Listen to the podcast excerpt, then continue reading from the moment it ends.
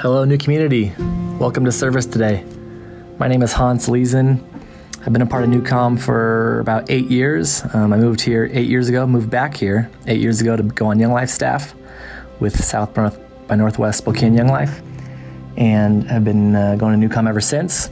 I've also been in an incredible small group Wednesday nights for about 6 years, I believe now, with about 7 other couples, myself and my fiance. And it has been one of the greatest gifts in my life personally, relationally, a group that's challenged me and pushed me, and just been a place where I can come talk about ministry and life and feel safe. And I can't imagine life without them.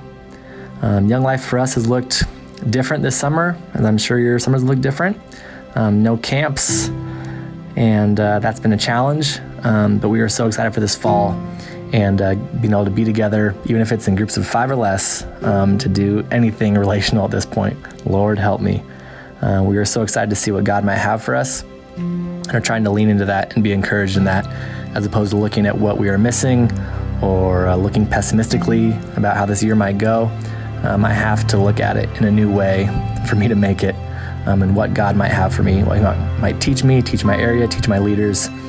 And I imagine this year we'll be going deeper with a few. And my hope and prayer is it'll be the greatest year of discipleship we've had. And my hope and prayer for you is that you will lean into what God might have for you this season as well. Welcome to service, and have a great day.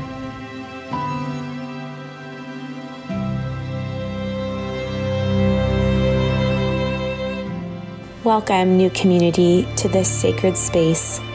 Use this moment to pause, take a deep breath, and welcome the Holy Spirit. If you enter into this space with fear today, release it, for God will carry you through your fears. If you enter into this space with hurt today, acknowledge it, for God longs to heal your wounds. If you enter into this space with shame today, dismiss it, for God is not a God who defines us by shame. If you enter into this space with weakness today, embrace it, for God empowers us toward good works. Invite the Spirit into any area of vulnerability and trust that Christ will heal us and unite us as one. In the name of the great I Am. Amen.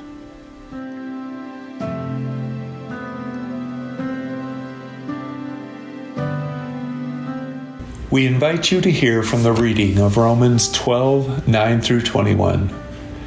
Let love be genuine, abhor what is evil, hold fast to what is good. Love one another with brotherly affection, outdo one another in showing honor. Do not be slothful in zeal, be fervent in spirit, serve the Lord. Rejoice in hope, be patient in tribulation, be constant in prayer. Contribute to the needs of the saints and seek to show hospitality. Bless those who persecute you. Bless and do not curse them. Rejoice with those who rejoice. Weep with those who weep. Live in harmony with one another. Do not be haughty, but associate with the lowly. Never be wise in your own sight. Repay no one evil for evil, but give thought to what is honorable in the sight of all. If possible, so far as it depends on you, live peaceably with all. Beloved, never avenge yourselves, but leave it to the wrath of God, for it is written, "Vengeance is mine, I will repay," said the Lord. To the contrary, if your enemy is hungry, feed him. If he is thirsty, give him something to drink, for by doing so you will heap burning coals on his head. Do not be overcome with evil, but overcome evil with good. The word of the Lord. Thanks be to God. The grass withers and the flowers fade, but the word of the Lord endures forever. Amen.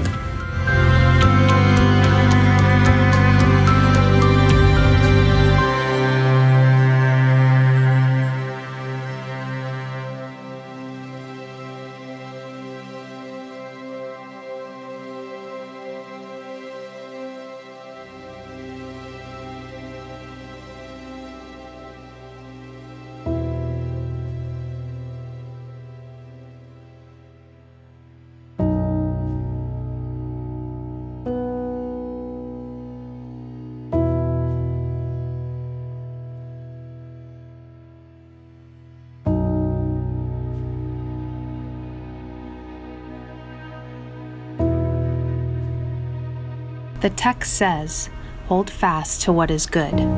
What are the good things you are holding fast to during this season? In what ways are you holding fast to God? Be as specific as possible.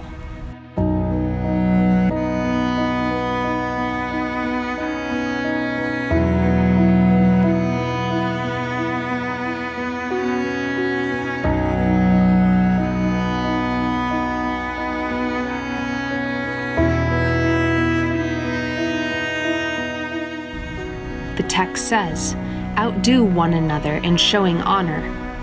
To whom are you showing honor? Who in your life could use a special measure of grace or care during this time?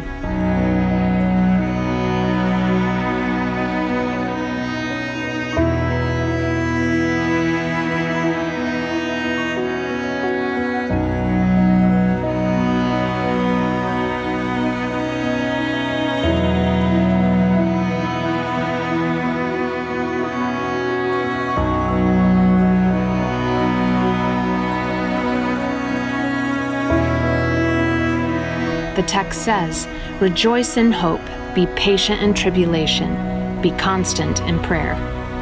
What is one thing you can rejoice in today? What is one struggle in which you need more patience? What is one request you could continue to take to God now?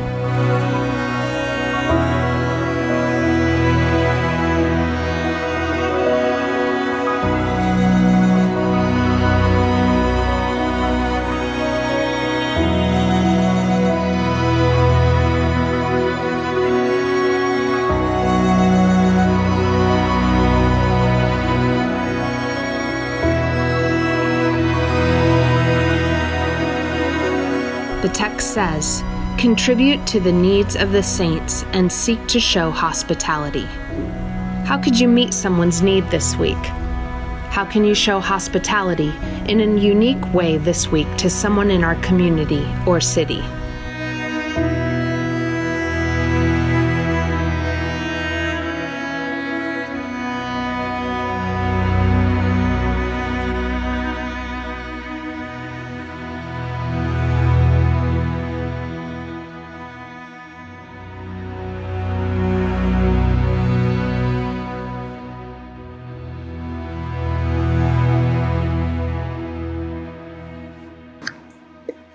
Hello, new community. This is Julie again, and I'm here to share with you the message for this Sunday's podcast.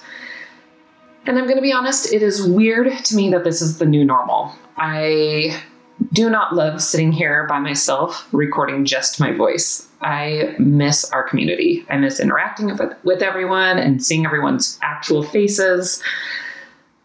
Basically, I miss the church. I miss us being together. But here we are, and someday we will be together again, and I look forward to that day. But until then, this is where we're at. And I will admit that I am very thankful that COVID has not taken away our ability to be the church. It has simply taken away our ability to meet in person in a building for the time being. And today, in a sense, that is really what we are talking about. We're talking about what it means to be the church, what it means to be followers of Christ and live that out. Last week, we talked about the importance of the inner work in our lives. It was not simply a self-help conversation, but Russ and Dan talked about the important and hard work of working out your faith by actually addressing the internal life and struggles, how to build deep roots in the Lord and see Christ as our sole living water source. And this week, we are talking about the external work, the outer work, what it means to exhibit and reveal Jesus in each of us. Because as followers of Christ, we are called to do just that, to live out our faith, to reveal Jesus to others, to love others well, to serve others, to put others before ourselves. This is part of living out our faith. Today, I will also say that it is going to be a simple and short message, and it is this way intentionally, because I think we often, at least I know I do in my own life, I think we often complicate things and we overthink things. And even as I was preparing this message, I very much overcomplicated it at the beginning. I wanted to dive into everything relating to our outer work, but as I wrote, I kept being reminded and nudged that the importance of our outer work is simple, and therefore I will keep this pretty simple and straightforward. And in full disclosure,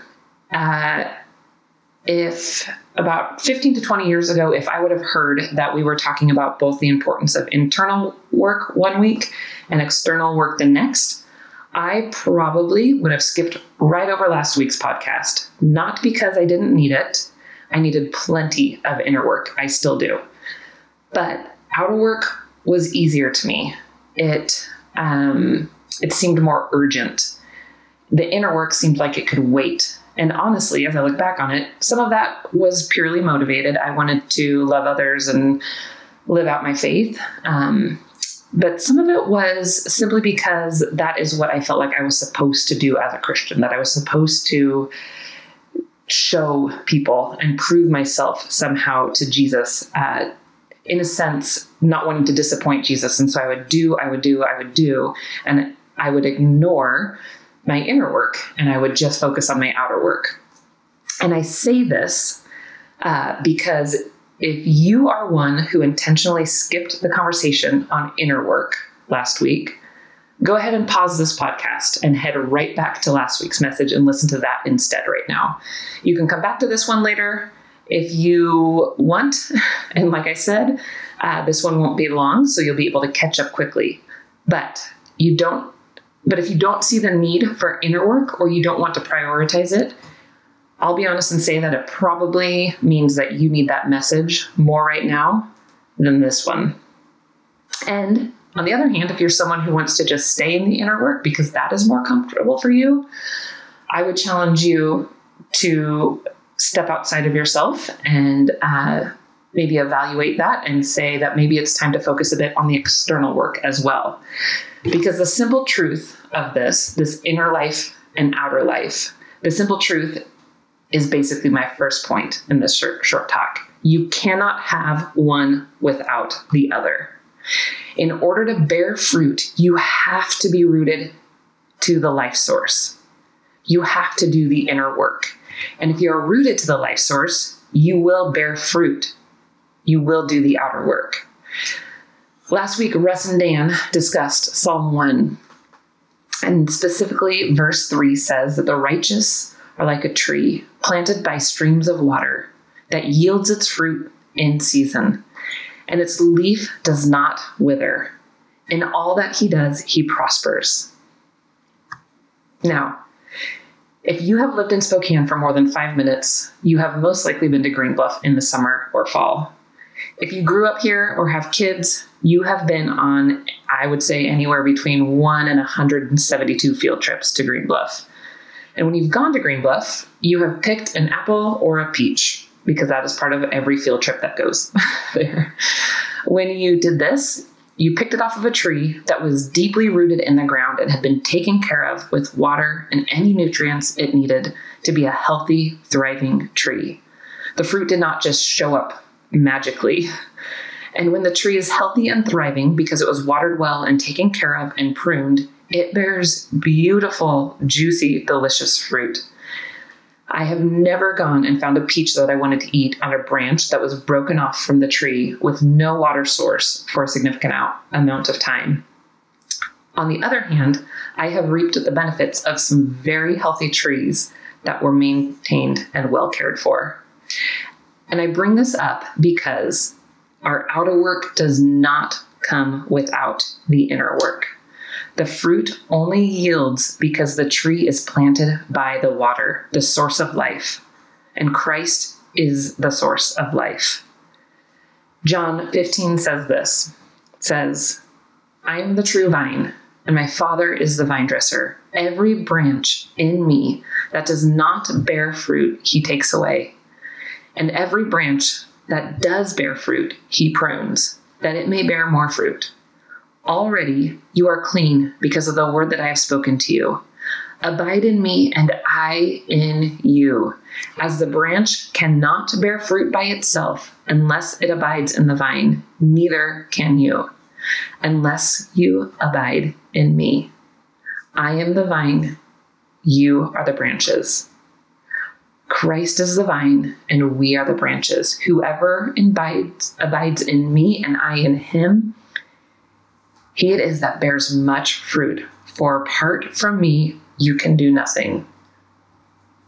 When you abide in Christ, you bear fruit. When you are truly bearing fruit, it is because you are abiding in Christ.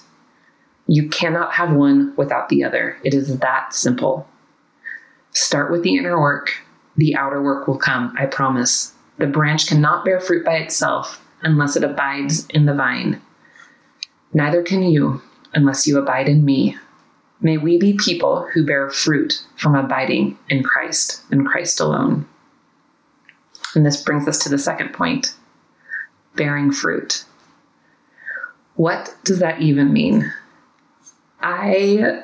For a lot of my life, I defined bearing fruit simply with a list of my Christian to-dos. Am I loving people? Am I meeting my neighbors? Am I helping others? Am I sharing Christ with others? Am I giving of my time and resources, speaking up and standing with the voiceless? Am I reading my Bible, praying, helping those in need, putting others before myself? The list goes on. And please, please hear me. I mean, this is part of the point of this message. This is all part of bearing fruit. And as the church, we are absolutely called to be the hands and feet of Christ. This is all part of our outer work. If we are not revealing Christ to others, we are not doing the outer work. But I think too often we skip over a really, really key point. I'm going to read some scripture from Galatians. And as I read it, if you grew up in the church, I guarantee you will maybe tune out a little bit and instead think of the song that goes with this scripture. But I want you to try to just hear the scripture as if you're hearing this for the first time. Galatians 5 says this, "But the fruit of the Spirit is love, joy, peace, patience, kindness, goodness, faithfulness, gentleness, self-control. Against such things there is no law, and those who belong to Christ Jesus have crucified the flesh with its passions and desires. If we live by the Spirit, let us also keep in step with the Spirit. Let us not become conceited, provoking one another, envying one another." See, bearing fruit is not solely about the ways in which we are serving others. And it is not meant to be a list of things that we are supposed to check off. Maybe, just maybe, bearing fruit is more about how we do it. Because your list of things God is calling you to is going to be different than my list, and that is good. And God is calling each of us to do the work. But the question is really, as we are doing these things, are we exhibiting love, joy, peace, patience, kindness, goodness, faithfulness, gentleness, self-control? Are we living in a way that is revealing that fruit, that is revealing the true fruit of the Spirit? Because that is the fruit of the Spirit. And notice it says fruit, not fruits. Sounds like a small difference, but it is not plural. It says the fruit of the Spirit is. And this is important. And it's important because when we change fruit to fruits, when we make it plural, it changes the passage. When we make it plural, it turns it into a list that we pick and choose from, saying something like, and I know I've done this in my own life, say I'm good with love and being kind, or I'm really great at being faithful, but patience, man, I'm just not that patient. And self-control is really hard for me. So I'll just focus on the things that I'm good at and accept that. And maybe I wasn't made to be that patient, or maybe I wasn't made to have great self-control. But that's okay. I have some of the fruits and that's enough. But if we want to truly examine our outer life and do the work, we have to look at the fruit of the Spirit. The fruit of the Spirit is all of these things as one. It is the whole of it. It is love, joy, peace, patience, kindness, goodness, faithfulness, gentleness, and self-control. They are not separate from one another. So if I'm lacking in part of this fruit, I'm lacking in the whole. If I have self-control, but I'm not loving, it reveals to me that I have some major inner work to address, right? Because the fruit of the Spirit comes from the Spirit, from the life source, from being rooted to Christ. So as we examine our outer lives, it will point us back to our inner work again, because you can't have one without the other. And if we want to bear fruit, if we want to truly reveal Jesus to others, if we want to reveal the Spirit, then bearing fruit means that towards everyone, we are full of love and joy and peace and patience and kindness and goodness and faithfulness and gentleness and self-control. That is the fruit of the Spirit. But please hear me. This is no way meant to be a cause of guilt or shame whatsoever. This is simply an urging to do the work and to examine where we're at. So give yourself some grace in this, because there's the third point. There are seasons of growth and seasons of bearing fruit. And this is my final point.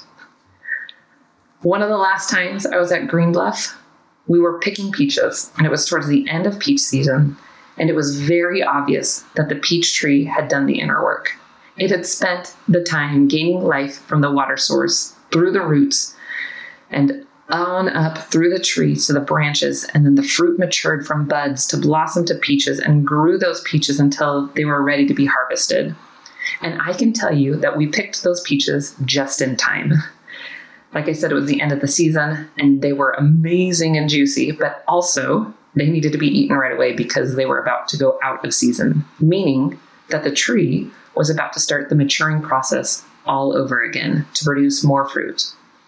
There would be pruning, and then budding and blossoming, and then the fruit would set, and then the flower loses its petals, and the fruit grows and grows until it is ready to harvest, all the while soaking up its life source through the water and nutrients it was receiving to stay healthy. Because with any tree, there are times for growing and bearing fruit, but there are also times of pruning and working. The inner work will honestly never end, and neither will the outer work, and it will look different at different times in your life based on what the Lord is doing in you. But as we mature in our faith, the fruit of the Spirit will start to become the natural outpouring of our inner life, of our rootedness to Christ. And I have to believe that the Bible continuously uses trees and fruits and vines for a reason. We grow and we change and we bear fruit, and we need to be pruned, and we grow and change and bear fruit, and then we need to be pruned over and over and over again. This is part of the beauty of following Christ. We never fully arrive until we are with Him face to face. There are seasons, and as we mature in our faith, our fruit may bear in different ways, or maybe will even look a little bit different, like I said, based on what the Lord is doing in you in that season. The point of this whole message is this. There is always inner and outer work to do in our faith, and they will always go together. And following Christ means that we are called to bear fruit. We are called to show others who Jesus is. We are called to reveal the fruit of the Spirit: love, joy, peace, patience, kindness, self-control, faithfulness, goodness, the whole fruit of the Spirit.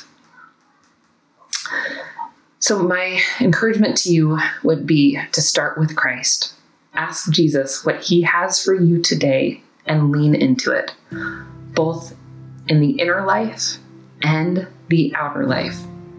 Don't be scared or hesitant of the hard work. The harvesting of the fruit will be beautiful.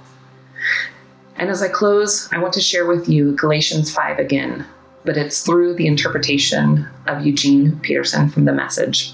And this is what he says. It says, "But what happens when we live God's way?